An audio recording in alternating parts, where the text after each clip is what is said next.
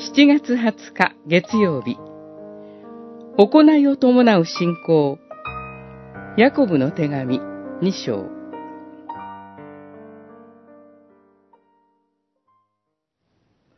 私の兄弟たち、自分は信仰を持っているという者がいても、行いが伴わなければ、何の役に立つでしょうか。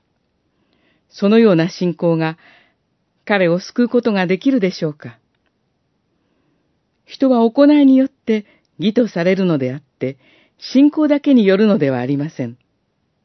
二章、十四節、二十四節。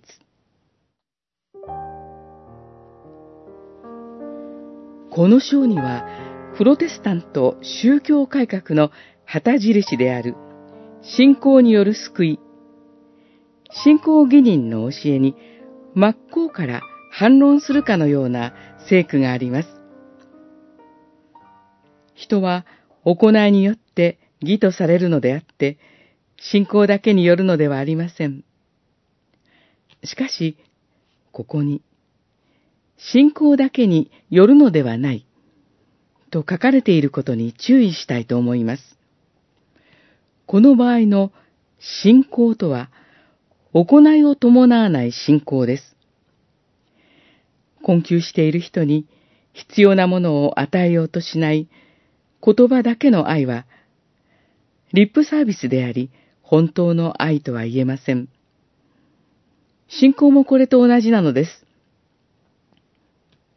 真実の信仰は必ず生活に生かされ、行いを伴います。アブラハムは神が必ず助けてくださると信じたからこそ、イサクを祭壇の上に捧げました。創世記22章。また、娼婦ラハブは、イスラエルの神への信仰ゆえに、エリコの町を攻略するイスラエルを助けました。ヨシア記2章。信仰と行いとはいつも共に働くのです。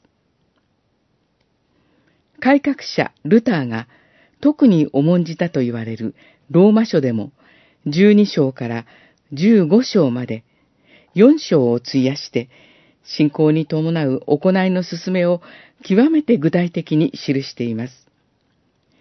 生きた信仰は必ず生活に生かされます。